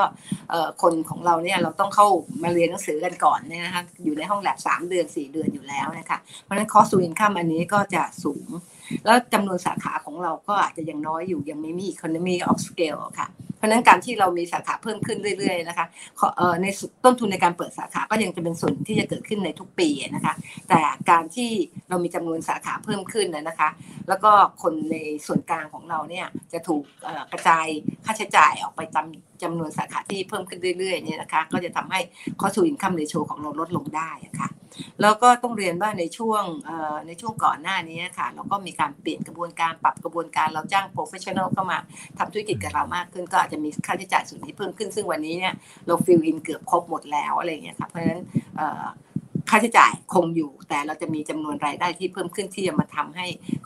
income เราจะใหญ่ขึ้นนะคะ cost เราค่อนข้างจะ stage ลดลงนะคะครับครับตัวอัตราส่วนนี้ก็จะลดลงนะครับโอเคนะครับ เพราะนั้นตอนนี้เรื่องสเกลทั้งหมดเลยค่ะนะคะใช่ครับนะฮะแล้วก็เดี๋ยวเดี๋ยวพอขยายสาขาไปเรื่อยๆ ก็จะมี economy of scale เพิ่มเติมด้วยนะครับในส่วนนี้ใช่ค่ะมีสองท่านนะครับถาม management overlay คืออะไรนะฮะแล้วก็อีกท่านหนึ่งนะครับคุณกฤษดาก็บอกว่าปีหน้ามีโอกาสที่จะลดไหมนะฮะหรือว่าอาจจะมีการกลับรายการ มากน้อยแค่ไหนครับ ตัว management overlay นะครับค่ะ management overlay นะคะก็เป็นสิ่งหนึ่งที่คือว่าฝ่ายจัดการเป็นการตั้งสำรองโดยความสมัครใจของบริษัทนะคะถ้าเราบอกว่าตามมาตรฐาน TFRS 9เนี่ยชั้นหนี้ ชั้นหนี้ P เนี่ยเราควรจะตั้งสำรองตามโอกาสที่จะเป็นหนี้เลื่อนไหลลงไปเนี่ยนะคะหนึ่งเปอร์เซ็นต์อะไรเงี้ยแล้วก็ชั้น SM อาจจะต้องตั้งสำรองสิบห้าเปอร์เซ็นต์อันนี้แล้วแต่ portfolio ของแต่ละคนเนี่ยนะคะ แต่ management overlay เนี่ยค่ะคือสิ่งที่เราบอกว่าแม้ว่าชั้นหนี้เราอาจจะเป็น P นะคะ แต่เราเชื่อว่านี่ P กลุ่มหนึ่งเนี่ย เนื่องจากว่าตามมาตรฐานบัญชีแล้วก็ตามประกาศของธนาคารแห่งประเทศไทยเมื่อปีนี้เขาเห็นธุรกิจเนี่ยทุกคนไม่ใช่เฉพาะนันแบงค์นะคะพวกแบงค์ด้วยเนี่ยลำบากมากเลยเพราะว่าคุณภาพลูกหนี้เนี่ยลูกค้าส่วนหนึ่งเนี่ยจ่ายหนี้ไม่ได้ แล้วก็แบงค์ชาติเองก็บอกว่า อย่าฟ้องเขาอย่าฟ้องเขาปรับโครงสร้างหนี้เขาซะให้ช่วยเหลือให้เขาให้มากที่สุดให้มากได้ ซึ่งก็เป็นที่มาว่าลูกค้ากลุ่มหนึ่งเนี่ยเราก็ช่วยเหลือลูกหนี้ในเรื่องของการทำโควิดส่วนหนึ่งนะคะ แต่แต่โควิดเนี่ยชั้นนี้เนี่ยอยู่วันไหนถ้าเป็น SM มาเราปรับเข้าโควิดเราก็ให้เขาเป็น SM ต่อไปจนกว่าจะออกจากโครงการไป เรามีมาตรการในในในปีที่ผ่านมาธนาคารแห่งประเทศไทยก็บอกว่า นอกจากมาตรการโควิด ซึ่งการฟิชชั่นนี่อยู่เนี่ยมันทำให้บริษัทต่างๆ ทั้งแบงก์แล้วก็นันแบงก์เนี่ยก็ลำบากกับการตั้งสำรอง ก็เลยบอกว่าถ้าทุกบริษัทเนี่ยนะคะให้ความช่วยเหลือลูกค้าปรับเงื่อนไขการชำระหนี้ลูกค้าให้ลดลง นะคะ เพื่อที่จะทำให้ลูกค้าสามารถเป็นลูกค้าปกติต่อไปได้เนี่ยให้สามารถจัดชั้นกลับไปเป็นชั้น P ได้ทันทีนะคะสมมติลูกค้าได้ค้างชำระกับพี่มาแล้ว 61 วันเนี่ยนะคะ ถ้าไม่ปรับโครงสร้างหนี้เขาไม่รืบปรับเงื่อนไขในการชำระหนี้กับเขาเลยเนี่ย เดือนหน้าเขาก็จะค้างเป็น 91 วัน ก็จะกลายเป็น NPL ซึ่งจะทำให้เขาถูกรายงานในเครดิตบูโรแล้วก็อาจะทำให้การตัวลูกค้าเองก็จะลำบาก ตัวเราเองก็จะลำบากเพราะเราก็จะมี NPL เพิ่มขึ้น NPL ของระบบก็จะเพิ่มขึ้นเยอะมากงั้นสิ่งที่แบงก์ชาติมาพูดในปีที่ผ่านมาก็คือว่าขอให้ความช่วยเหลือลูกหนี้ทุกรายเท่าที่จะช่วยเหลือได้นะคะ เพราะนั้นก็หลายหลายคนก็มาเเราก็บอกว่า ถ้าถ้าถ้าเลือกโควิดเนี่ยคุณจะต้องจ่าย 70%แต่ถ้าคุณปรับชั้นหนี้กับเราเนี่ยนะคะ เราจะให้คุณจ่ายแค่ 60% 65%หรือ 60 50%เพราะว่าถ้าเราช่วยในโควิดเยอะมากยิวเราจะหายไปเยอะมากใช่ไหมคะ แล้วเมื่อธนาคารแห่งประเทศไทยให้แนวทางที่บอกว่าสามารถให้ลูกค้าจ่ายต้นน้อยๆ ค่อยๆ ขยับขึ้นเป็นแต่ปีเท่า ๆกันได้ เป็นเวลาตามความเหมาะสมของลูกหนี้ได้ เพื่อเป็นการปรับปรุงช่วยเหลือลูกหนี้อย่างจริงจังเนี่ย ก็เลยมีมาตรการ PDR ขึ้น เพราะฉะนั้นต้องใช้คำว่า PDR เนาะ proactive นะคะ proactive แล้วก็เพราะฉะนั้นเราก็มีลูกหนี้กลุ่มหนึ่งค่ะที่เราทำ PDR ลูกค้า แล้วก็ลูกหนี้เนี่ยเราก็ปรับชั้นหนี้เขาเลยเป็นชั้น P แต่เรามองว่าลูกค้ากลุ่มนี้กลุ่มหนึ่งเนี่ยไม่แน่นะว่าเขาจะจ่ายหนี้เราบนเงื่อนไขใหม่ที่เรากำหนดไว้ได้จริงจังไหมจะเป็น P จริง ๆ สักมากน้อยแค่ไหน และเนื่องจากเรากำลังจะเข้าตลาดหลักทรัพย์อะค่ะ แล้วเรามีการปรับช่วงช่วงจังหวะเป็นช่วงที่เป็นโควิดเฟสสองกำลังจะหมดพอดี กลุ่มลูกค้าเฟสเฟสสองเนี่ย จะต้องมาอยู่ในเฟสสามหรือว่าจะเข้าโครงการของ PDR ซึ่งเราก็ทำ PDR กับลูกค้ากลุ่มนี้ แต่เพื่อให้นักลงทุนมีความมั่นใจว่าลูกค้ากลุ่มนี้เนี่ยเมื่อปรับนี่ไปเป็น P แล้วเนี่ยจะเป็น P ต่อเนื่องได้ หรือว่าถ้าไม่ได้ อย่างน้อยฉันก็มีสำรองรองรับความสูญเสียลูกค้ากลุ่มนี้ไว้ เพราะฉะนั้นอันนี้เรียกว่า management o v e r l a เราก็ตั้งสำรองลูกค้ากลุ่มที่เป็น PDR เนี่ยเราตั้งร้อยเปอร์เซ็นต์เลยว่าเราทำ PDR ไปสมมติว่าเราทำไปร้อยล้านบาทเนี่ยนะคะสำรองชั้น SM เนี่ยมันควรจะ 15 ล้านบาทเนี่ยเราก็ตั้ง 15 ล้านบาทเลย เพื่อที่จะรอดูใจว่าลูกค้ากลุ่มพวกนี้เนี่ยนะคะสามารถจ่ายตามเงื่อนไขใหม่ได้หรือไม่ แล้วเราจะเอาสำรองคืนเมื่อลูกค้าสามารถพิสูจน์ได้ว่า จ่ายได้สามงวดติดต่อกัน เราก็จะดึงสำรองนี้กลับมา ถ้าลูกค้าทั้งร้อยล้านบาทเนี่ยนะคะสามารถจ่ายสามงวดติดต่อกันทั้งหมดเลยสิบห้าล้านบาทที่เราตั้งไว้เมื่อสามเดือนที่แล้ว เราก็จะดึงกลับมาเป็นกำไรเพราะฉะนั้นที่มาของ management overlay ของเมื่อ Q2 เราตั้งไป 144 ล้านบาทด้วยเหตุผลนี้ค่ะทำให้กำไรในงวด Q2 ของเราเนี่ยต่ำแต่ว่าพอผ่านไปสามเดือน เเราพบว่าลูกค้ากลุ่มที่เราปรับโครงสร้างหนี้ให้เขาไปเนี่ยนะคะ สามารถกับสามารถจ่ายชำระหนี้ได้ต่อเนื่องเป็นเวลา 3 เดือนต่อเนื่องเนี่ยนะคะ ประมาณ 60%เพราะนั้นเราก็ดึงไอ้สำรองที่เราตั้งไว้เนี่ยค่ะ กลับมารับรู้เป็นกำไรในงวดนี้ แล้วก็ถามว่ายังมี overlay เพิ่มยังเหลืออยู่ในในงบของเราไหมเราก็ยังมีงบเหลืออยู่อีกประมาณเกือบครึ่งนะคะ ทุกครั้งที่เราทำ PDR เราก็พยายามตั้ง overlay ไว้ส่วนหนึ่งนะคะ อันนี้ก็เป็นที่มาค่ะว่าหนึ่ง management เอ่อ overlay คืออะไรคือการตั้งสำรองส่วนที่ฝ่ายจัดการ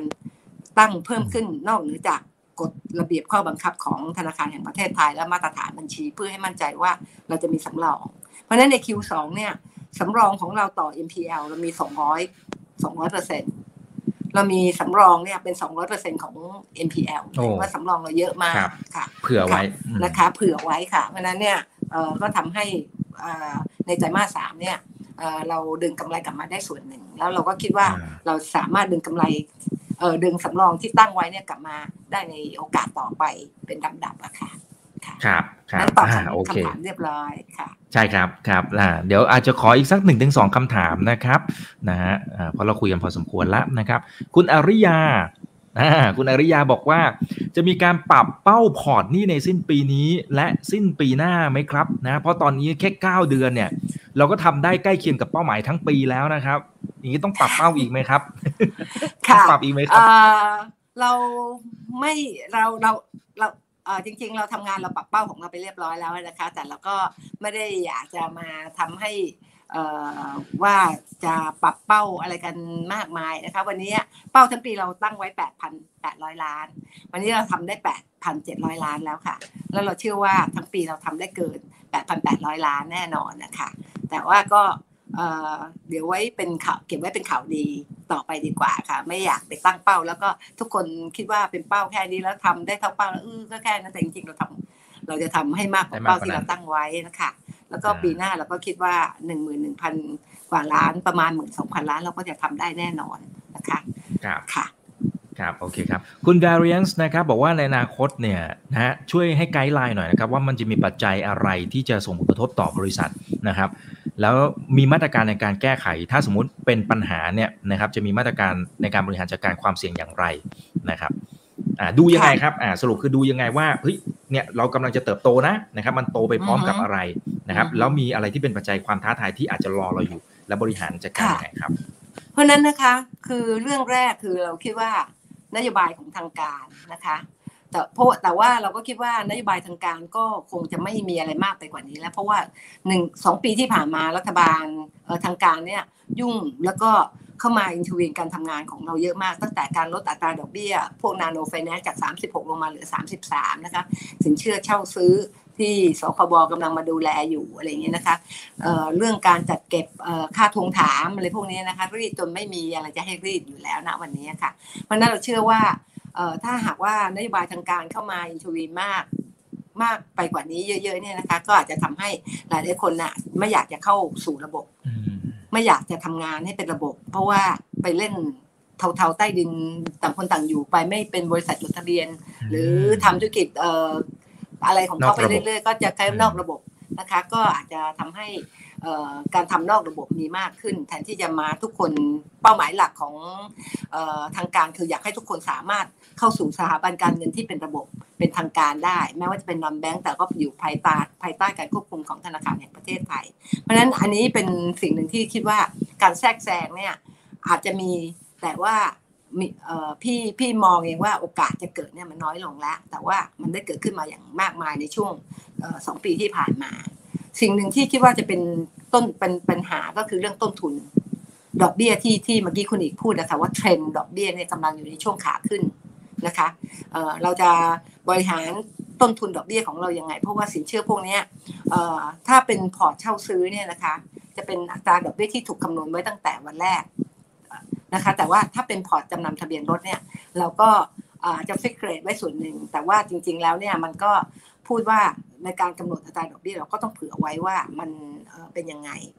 โดยสภาพการของเราอาจจะมี mismatch เพราะว่าต้นทุนเราเนี่ยเป็นฟอสแต่ว่าอัตราดอกเบี้ยของเรารายได้ที่เราคิดจากลูกค้าเราเนี่ยค่อนข้างจะ fix แล้วเราก็คงไม่อยากจะเปลี่ยนอัตราดอกเบี้ยกับลูกค้าเราบ่อยๆนะคะค่ะ อันนี้ก็อาจจะเป็นส่วนที่จะทำให้ยิวของเรา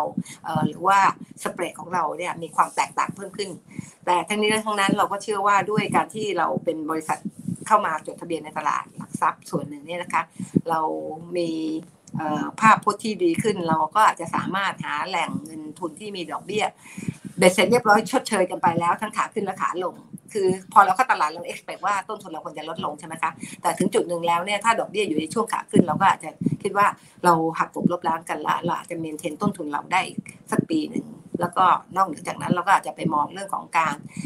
พยายาม fix ต้นทุนในการทำธุรกิจของเราต่อไปในอนาคตนะคะ อันนี้ก็เป็นส่วนที่เราคิดว่าอาจจะเกิดขึ้นในเรื่องของความเสี่ยง ส่วนเรื่องความเสี่ยงอื่น ๆนะคะพี่คิดว่ามันเป็นเรื่องที่เกิดขึ้นได้ตามช่วงเวลาของมัน แต่ ต้องมั่นใจว่าบริษัทของเราเนี่ยทบทวนเรื่องความเสี่ยงตลอดเวลาทบทวน portfolio ของเราตลอดเวลา แล้วก็เราคิดว่าเราไม่มี one size fit all หรือว่าเราจะยืนอยู่กับที่นิ่งๆ เป็นเป้านิ่งต่อไปเรา adjust การทำธุรกิจของเราอย่างต่อเนื่องอะค่ะเราก็คิดว่าเราน่าจะ manage ความเสี่ยงได้ ในในระดับที่เราคิดว่าเราคอนโทรลได้อะค่ะครับครับอ่าเอาละครับ เราคุยกันพอสมควรแล้วครับ เผอแป๊บเดียวนี่หนึ่งชั่วโมง 10 นาทีแล้วนะฮะอยากให้พี่ยิมฝากทิ้งท้ายถึงคุณผู้ชมทางบ้านหน่อยนะครับหลังจากที่เราเข้ามาจดทะเบียนอยู่ในตลาดทรัพย์แห่งประเทศไทยระดมเงินทุนไปนะครับเราเงินไปตรงไหนอย่างไรนะครับเราจะติดปีกให้กับเฮงลิสซิ่งครับต้ออย่างไรนะครับนะภาพที่พี่ยิมมองเห็นเนี่ยมันจะเป็นยังไงครับ เชิญเลยค่ะต้องต้องเรียนว่าพอเราเข้าตลาดแล้วนะคะ เราก็ทุนได้ทุนมาส่วนหนึ่งนะคะพันห้าร้อยล้านนะคะ เราก็คิดว่าอันนี้ก็สามารถทำให้เราสามารถลดต้นทุนดอกเบี้ยของเราไปส่วนหนึ่งอย่างน้อยพันห้าร้อยล้านเราเป็นสินเชื่อเราไปทำสินเชื่อเนี่ยนะคะ เราไม่มีต้นทุน เพราะนั้นมาจิ้นสเปรดเราต้องกว้างขึ้นแน่ในกำไรของเราในส่วนที่เราก็จะไดีขึ้นส่วนหนึ่ง ประมาณเจ็ดสิบถึงเก้าสิบล้านนะคะเราจะไปพัฒนาระบบไอทีของเราค่ะ ซึ่งระบบไอทีของเราเนี่ยนะคะก็จะทำให้เรามีระบบไอทีที่ใหญ่ขึ้นรองรับการเปลี่ยนแปลงในเงื่อนไขกระบวนการการทำงานของเรารองรับฐานลูกค้า แล้วก็จำนวนสาขาแล้วก็จำนวนพนักงานของเราที่จะเข้าไปใช้ระบบนี้ได้มากขึ้นนะคะ สิ่งที่สำคัญก็คือเรื่องของการมีแอปพลิเคชันต่างๆ ที่จะทำให้มันง่ายต่อการที่เราจะแอคควายลูกค้าลูกค้ามาหาเราได้ง่ายขึ้นสะดวกขึ้น แล้วก็ทำให้ทุกอย่างมันซิมเลสมีมีมีข้อจำกัดเงื่อนไขเรื่องเวลา หรือข้อจำกัดเงื่อนไขการเดินทางเนี่ยน้อยลงนะคะ ในขณะเดียวกันเราก็เชื่อว่าเป็นโรคเออเป็นเป็นเป็นธุรกรรมที่เราคงหลีกเลี่ยงไม่ได้ว่าเราคงจะต้องไปทำสินเชื่อที่เป็นเอ่อนาโนเออเป็นดิจิตอลที่เป็น personal loan มากขึ้นนะคะ ซึ่งในส่วนนี้เราก็กำลังดูว่าเราจะทำ ธุรกิจส่วนนี้ได้มากน้อยอย่างไรนะคะ แล้วเราก็มองว่าถ้าหากว่าเราสามารถมี synergy จาก KBank ได้ ก็อาจจะทำให้ความรู้ในส่วนนี้ของเราเนี่ยเป็นไปได้อย่างรวดเร็ว แล้วก็เป็นก้าวกระโดดได้มากขึ้นอีกส่วนหนึ่งเพราะว่าบนลูกค้าเก่าของเราเราสามารถใช้แอปพลิเคชันต่างๆ ในการเพิ่มยอดกับลูกค้าเก่าของเราได้อยู่แล้วแต่บนลูกค้าใหม่เนี่ยเราต้องพิสูจน์ให้ธนาคารแห่งประเทศไทยผู้เป็นคนให้ license ในการทำ digital loan เนี่ยนะคะมั่นใจว่าบน แอปพลิเคชันที่ยื่นเข้ามาอะไรเรา yes อะไรเรา no นะคะคือเราใช้วิธีคิดยังไง เราใช้การคำนวณหรือวิธีทำ scoring ต่างๆยังไงเพื่อแล้วเราพิสูจน์ยังไงว่า เราจะมี cut-off score ที่ดี แล้วก็มั่นใจได้ว่าถ้าถ้าเรารับลูกค้ากลุ่มนี้เข้ามาแล้วเนี่ยนะคะจะเป็นลูกค้าที่ดีกับตัวบริษัทของเราแล้วก็ เป็นประโยชน์กับตัวผู้ลงทุนนะคะ เพราะนั้นเราก็คิดว่าอันนี้ก็เป็นสิ่งที่เป็นความท้าทายใหม่ ๆ ของโลกการเงินในปัจจุบันเนี่ยนะคะ แต่ทั้งนี้และทั้งนั้นพี่คิดว่าดิจิทัลก็ส่วนหนึ่งแต่ว่าในการทำธุรกิจที่เกี่ยวกับเรื่องรถจำนำทะเบียนรถแล้วก็การเช่าซื้อเนี่ยนะคะ การที่ต้องมีสาขาเนี่ยเป็นเรื่องสำคัญมาก เพราะว่าในที่สุดเราต้องจับต้องได้ว่ารถแต่ละคันเนี่ยที่เข้ามาเนี่ยนะคะ มันมีหน้าตายังไง เพราะว่ารถรุ่นเดียวกันปีเดียวกัน ราคาไม่เท่ากัน เพราะว่าสภาพรถต่างกัน เพราะว่ารถที่เราทำทั้งหมดเนี่ยนะคะ ไม่ว่าจะรถประเภทไหนก็แล้วแต่เราเป็นรถมือสองมือสามหรือมือสี่อายุรถเราตั้งแต่ 10 ปีถึง 20 ปี เพราะนั้นเนี่ยรถแต่ละคันเนี่ยการดูแลรักษาของเจ้าของแต่ละคนเนี่ยมีไม่เท่ากัน เพราะนั้นเราต้องสิบปากว่า ต้องเอามือจับได้ ต้องสัมผัสได้ต้องเห็นได้ เพราะฉะนั้นสาขาก็ยังเป็นเรื่องที่สำคัญมากสำหรับการทำธุรกิจในลักษณะของเรานั้นเราก็ยังไงก็แล้วแต่เราก็คิดว่าเราจะโตในสาขาต่อไปค่ะถ้าถ้าต้องต้องถามค่ะ big player เนี่ยเขาขยายสาขาทุกปี เขาก็ต้องคิดเรื่องแบบนี้ค่ะ สาขายังมีความจำเป็น แล้วก็ที่สำคัญคือการใกล้การใกล้ชิดกับลูกค้าเนี่ยนะคะ ก็ทำให้ลูกค้าสามารถเข้าหาเราได้ง่ายขึ้น เวลามีปัญหาเราก็ไปหาเขาได้ง่ายขึ้น การทำดิจิตอลเนี่ยนะคะมันมันในในช่วงต้นถ้าข้อมูลเราไม่ดีเราไม่แม่นพอนะคะ ความเสียหายก็จะเยอะ อันนี้เราก็อยากจะลองเหมือนกันแต่เราก็ระมัดระวังนะคะค่ะนั่นก็อยากจะฝากท่านท่านนักลงทุนทุกคนนะคะ ให้มีความมั่นใจว่าเราทำธุรกิจอย่างมืออาชีพนะคะ แล้วเราก็อยากจะเป็น บริษัทที่ให้สินเชื่อที่เป็นที่ชื่นชอบของทุกคนในท้องถิ่นนะคะเพราะฉะนั้นธุรกิจของเราก็ต้องหลากหลายแล้วแต่ว่าเราไม่ละทิ้งการรักษาคุณภาพสินเชื่อของเรานะคะเพราะว่าเอ็มพีเป็นต้นทุนใหญ่ที่สุดในธุรกิจของนี้ค่ะเราต้องดูแลต้นทุนอันนี้ให้ดีที่สุดนะคะครับครับอ่าแล้วก็เน้นการบริการนะครับ ซึ่งก็ถือว่าเป็นจุดแข็งนะครับของทางฝั่งของเฮงในช่วงหลายปีที่ผ่านมานะครับนะฮะหลายท่านก็บอกว่า เออเอาใจช่วยนะครับเป็นกำลังใจให้นะครับ แล้วก็บางท่านก็บอกว่าฝากถึงคุณฮิมนะครับ บอกว่าอย่าทำให้นักลงทุนพูดถึงหุ้นผิดหวังนะคะ ตอนนี้ถืออยู่ค่ะคนถืออยู่นะครับ อ่านะโอเคนะครับเดี๋ยวขอดูหน่อยนะครับอ่าหลายท่านก็บอกว่าโอเค เป็นกำลังใจให้ทักทายนะครับนะครับ โอเค ให้กำลังใจคุณหิมนะคะ โอเค อะได้ครับ ก็ประมาณนี้นะครับนะครับ ขอบคุณทุกท่านที่ติดตามชมกันด้วยนะครับ แล้วก็เป็นกำลังใจให้กับพี่หิมด้วยนะครับ ในการบริหารในช่วงสภาวะที่การแข่งขันก็เริ่มที่จะดูเดือดมากขึ้น แต่โอกาสยังเปิดกว้างอยู่นะครับ แล้วด้วยจุดแข็งของทางฝั่งของเฮงนะครับ แล้วก็ทางทีมผู้บริหารเองเนี่ยก็ทำมานานละนั้นมีความเชี่ยวชาญอยู่แล้วนะครับ ก็จะสามารถตอบโจทย์ให้กับทางด้านของผู้บริโภคอย่างพวกเราได้นะครับ วันนี้ขอบพระคุณมากนะครับฮิมครับขอบพระคุณมากเลยนะครับ ขอให้เฮงสมชื่อเลยนะครับค่ะค่ะขอบคุณค่ะเฮงๆด้วยกันนะคะ สวัสดีค่ะครับผมสาธุครับครั้งหน้าจะเป็นเรื่องไหนเดี๋ยวรอติดตามชมกันนะครับ นี่คือถามทันทีโดยช่องถามอีกกับอีก ทุกเรื่องที่คุณต้องรู้ครับ วันนี้สวัสดีครับ สวัสดีค่ะ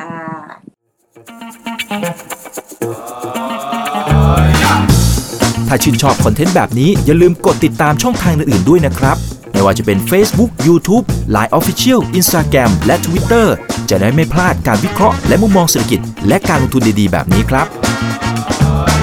อย่าลืมนะครับว่าเริ่มต้นวันนี้ดีที่สุด ขอให้ทุกท่านโชคดี และมีอิสรภาพในการใช้ชีวิต ผม อีกบรรพฒนาเพิ่มสุขครับ